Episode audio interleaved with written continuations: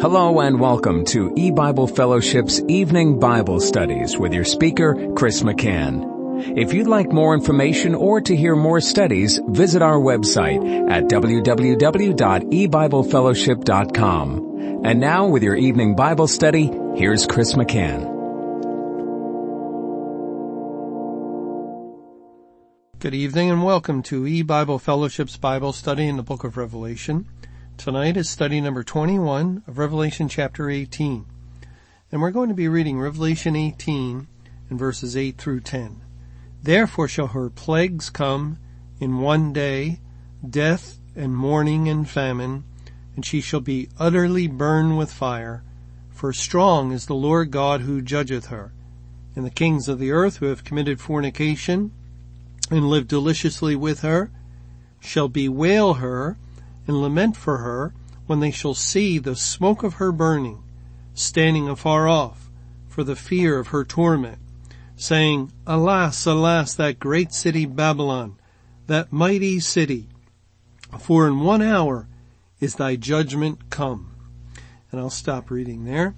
Now, um, we were discussing the first part of verse 8, that her plagues, Babylon's plagues, would come in one day death, mourning, or sorrow, and famine. And we saw how God has brought this to pass beginning on May 21, 2011, when he brought the world into the condition of death or hell and uh, into a desolate condition and also a spiritual famine began at that time and actually we would expect there to be a famine because when we review God's times and seasons over the course of history, we, we found that um, there would be a fruitful season followed by famine. And so there was a fruitful season of the early righteous reign that was in the Old Testament that produced the crop or harvest of the Lord Jesus Christ. And then during Christ's three and a half year ministry, there was, for all intents and purposes, a famine as, as um, he preached faithfully, and yet very few people became saved. And then following that famine was the outpouring of the Holy Spirit on the day of Pentecost, and the uh, evangelization of the world during the church age. And, and so it was a fruitful season for the 1955 years of the church age, followed by the end of the church age in 1988 and the beginning of the Great Tribulation and 2300 evening mornings wherein virtually no one was being saved, a time of famine for the church and the world. And then, following the 2300 evening mornings, the second part of the Great Tribulation, and uh, came and, and the outpouring of the latter rain in which God saved the, the great multitude who would be the final fruit coming in. And, and so the pattern is rain followed by uh, fruit followed by famine. Rain, fruit, famine.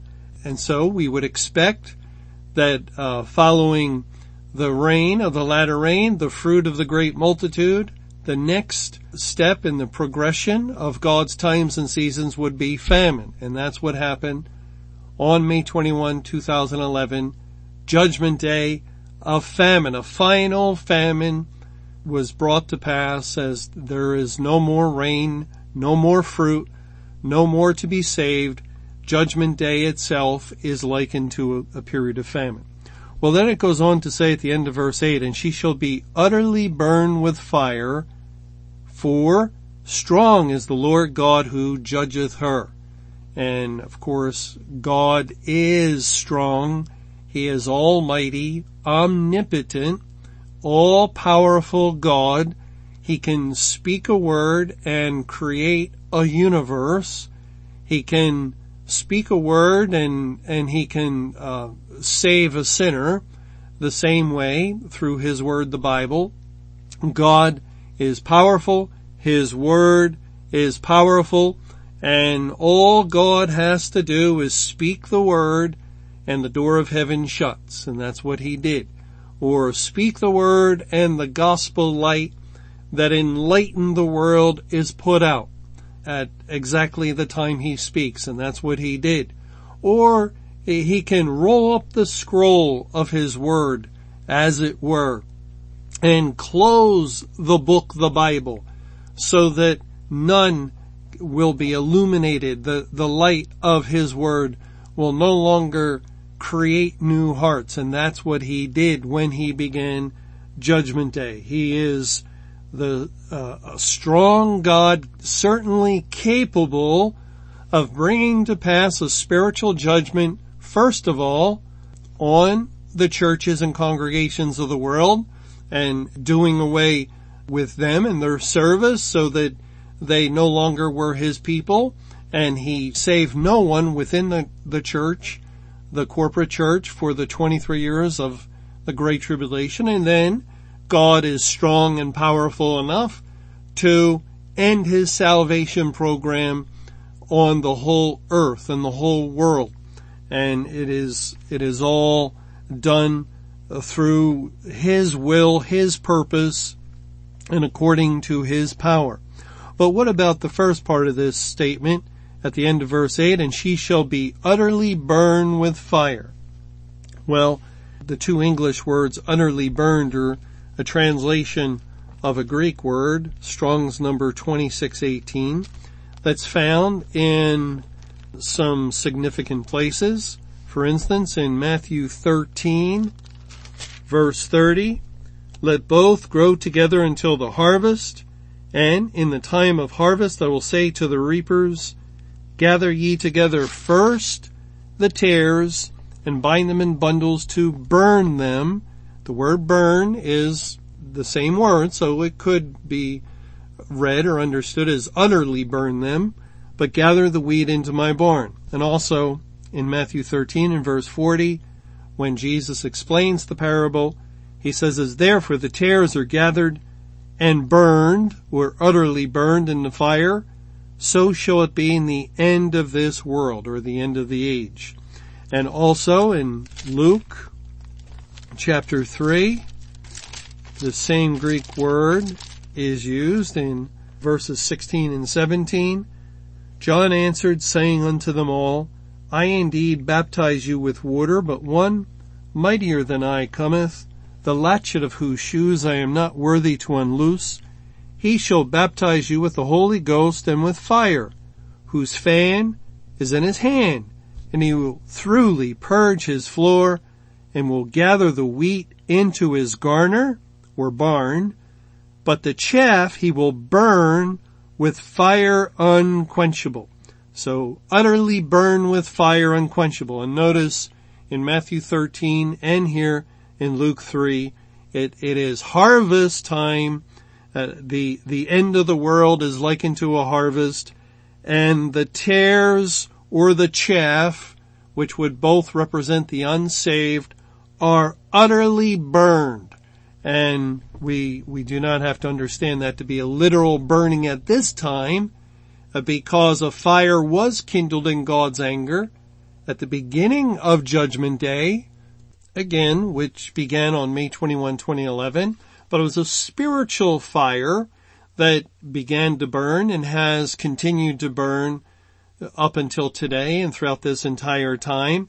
On the very last day of the prolonged period of judgment day, there will be a literal fire that God will burn the universe, the world, and all the unsaved inhabitants completely burn them up or utterly burn them in annihilation and destroy them with fire forevermore. And so uh, the tares are burned and the chaff is being spiritually burned but will be literally destroyed by fire at that time. Now in 1 Corinthians chapter 3, we've read this many times, but God here speaks of the day of judgment, trying the work of those that have heard the gospel to see if they are truly saved or not. And he says in verse 13, every man's work shall be made manifest, for the day shall declare it, because it shall be revealed by fire, and the fire shall try every man's work of what sort it is. If any man's work abide, which he has built thereupon, he shall receive a reward. If any man's work shall be burned, and that's the word from uh, Revelation, utterly burn. If any man's work shall be utterly burned, he shall suffer loss, but he himself shall be saved, yet so as by fire. Now, if we're correct, and October 7th, 2015 is the last day, then that day will be the final day of the spiritual fire that has been burning, and it will be the day of the actual literal fire that will burn up the this creation and all of the unsaved. And and so it is possible for someone to once again perhaps identify themselves with the true gospel, just as people did prior to May 21, and and uh, they were not saved, and many of them were shaken loose after May 21, 2011 came, and God did bring to pass the spiritual judgment, and so many went back at that point. Others stayed until October 21, and, and they wanted to wait that out. But then when that didn't happen, it was further shaking and they went back. And, and so we have continued on into these years of judgment day. And I, I don't think any of us should think, well, because we're continuing to follow the Bible's teaching or continuing uh, to just give a scent of some kind towards it, that that in itself means we're enduring the fire. Ultimately, of course, it's evidence towards enduring the fire, and it's evidence we uh, may be gold, silver, precious stones, but ultimately, to endure the fire, we must endure that last day when God literally burns up the world and literally burns up all of the unsaved, it finally, it is only the elect that will come shining through as the gold, silver, precious stones and will have endured to the end. That is uh, absolutely necessary and, and God is the only one who can bring his people to that point.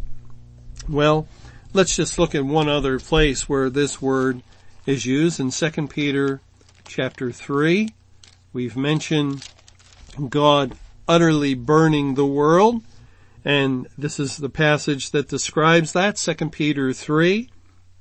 It says in verse 10, But the day of the Lord will come as a thief in the night, in the which the heavens shall pass away with a great noise, and the elements shall melt with fervent heat, the earth also and the works that are therein shall be burned up or utterly burned. And again, this is speaking of the annihilation of the creation, the fallen creation, and the annihilation of fallen man as God will utterly destroy mankind. And so this, this language of being utterly burned fits in very well with the idea of annihilation. And she shall be utterly burned with fire, for strong is the Lord God who judgeth her. Alright, let's go on to verse 9 of Revelation chapter 18. And it says, And the kings of the earth who have committed fornication and lived deliciously with her. Now remember back in Revelation 17 that a similar statement was made in verse 2 regarding Babylon, uh, with whom the kings of the earth have committed fornication, and the inhabitants of the earth have been made drunk with the wine of her fornication.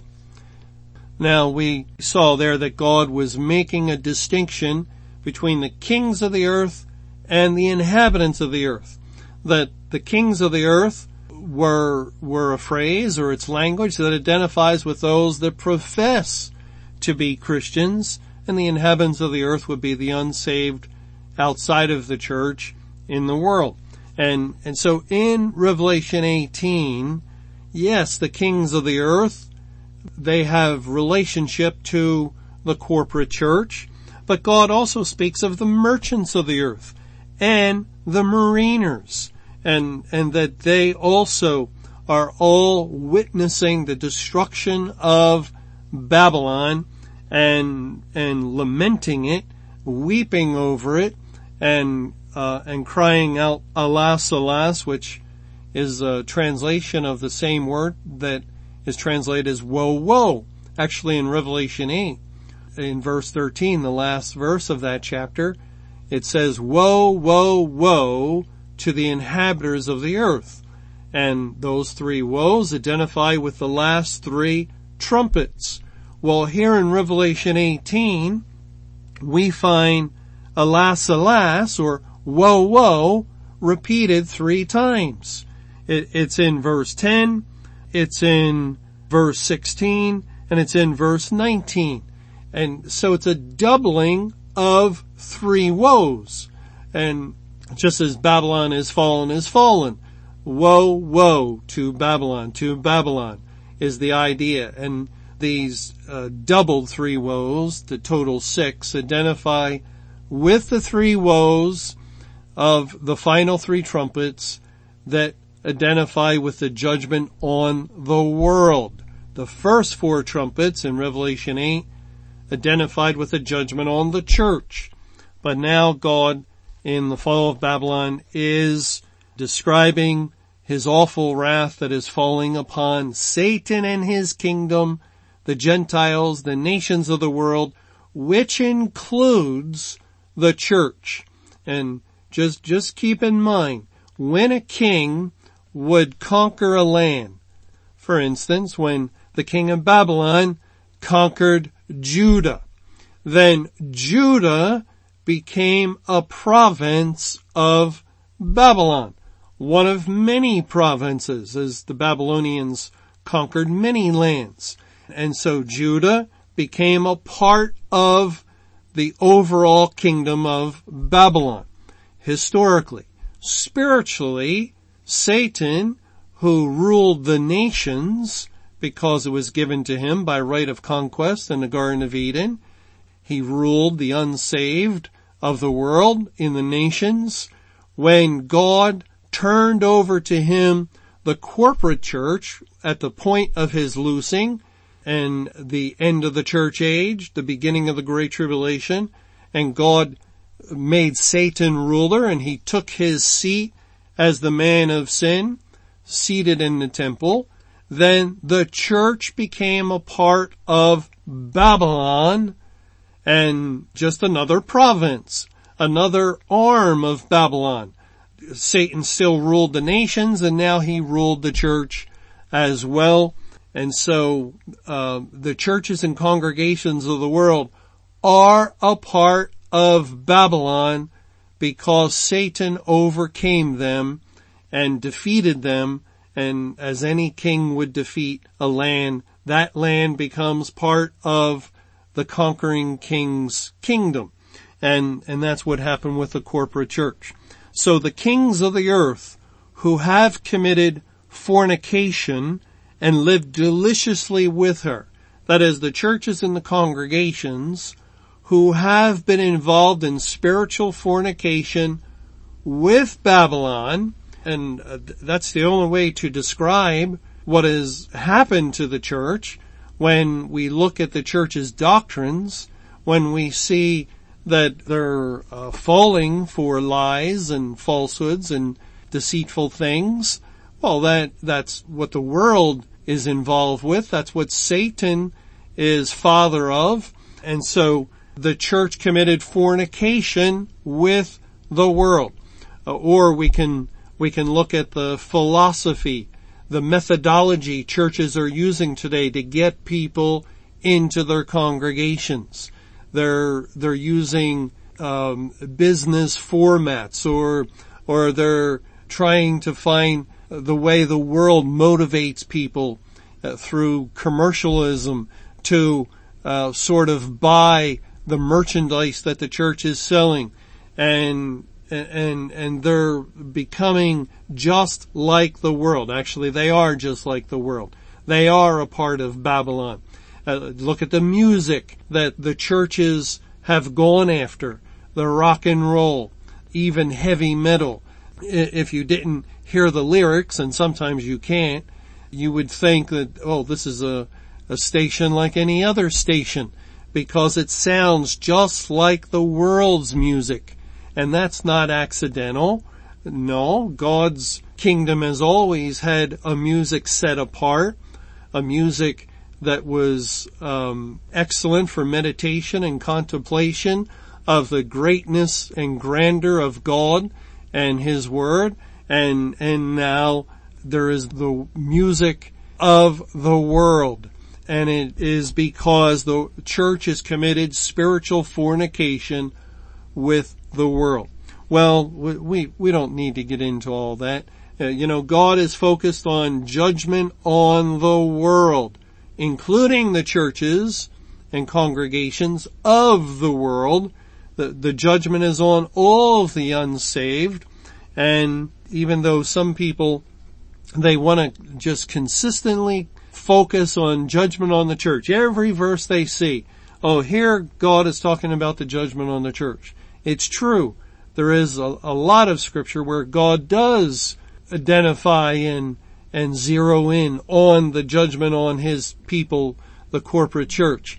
But when, when people are going to scriptures that identify with the end of the world and judgment day on mankind, and they try to turn them and, and, uh, relate them to judgment on the church, no, no. Uh, it, it, they're trying to do exactly what the churches did when information was, was brought up from the Bible indicating that God would indeed give up and turn over the church to Satan.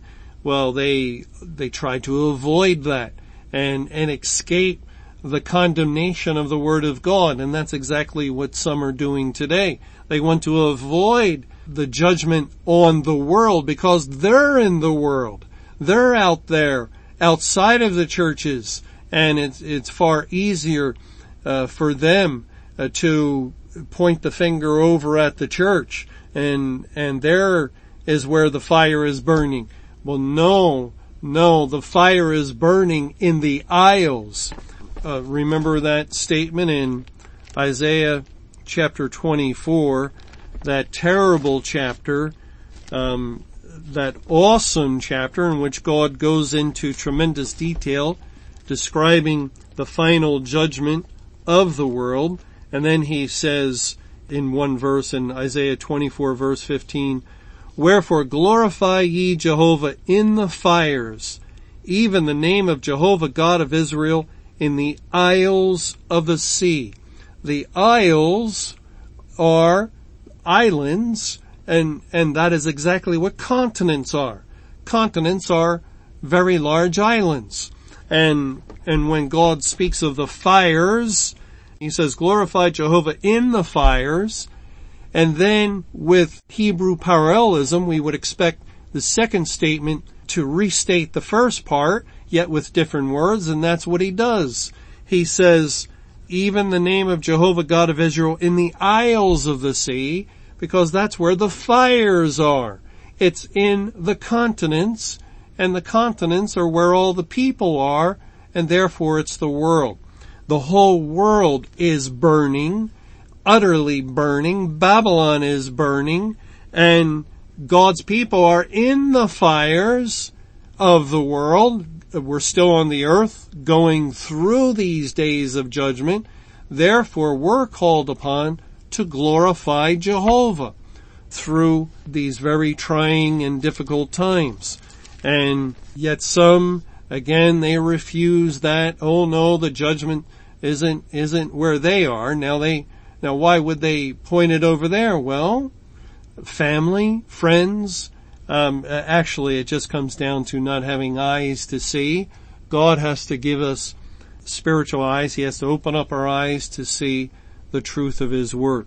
Alright, going back to verse 9 of Revelation 18, and the kings of the earth who have committed fornication and lived deliciously with her shall bewail her and lament for her when they shall see the smoke of her burning.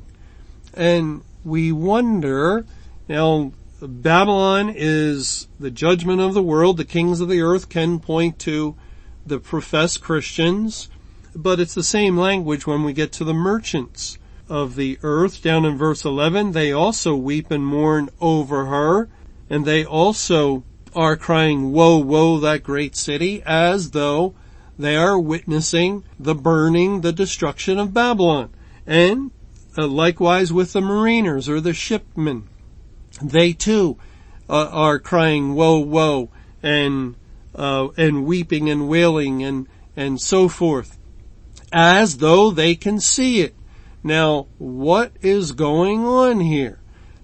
Because we we know since we've gone so far into this period of judgment that many people are not even aware that anything uh, uh, like a judgment day has taken place, let alone bewailing and crying and and and uh, beseeching, "Woe, woe!" or crying out, "Woe, woe!" We we just don't see that kind of activity, so we have to wonder, well, how does this fit?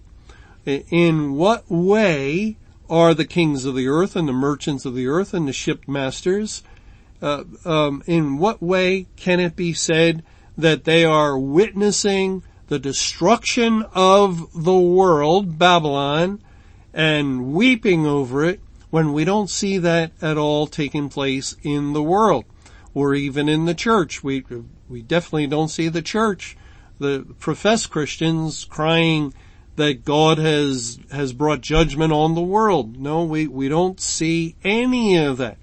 Well, what are our options? First option is that it's spiritual language in which God has something else in view. That is, uh, it's not that the people of the world will actually see these things, but this language points to a biblical truth. Secondly, is it possible that at the very end of the time, maybe the very last day, October 7th perhaps, that, that the world will then uh, realize what is happening and be crying and weeping and so forth. No, the second option is not an option. That's not going to happen. So we, we want to take a closer look at the first option when we get together in our next Bible study. Thanks for joining us for E-Bible Fellowship's Evening Bible Studies. You can hear these studies Monday through Friday over Paltalk, Skype, eBible Fellowship's webcast audio, or over your phone. For more information or to hear other studies, visit www.ebiblefellowship.com. Until our next study, may the Lord's perfect will be done.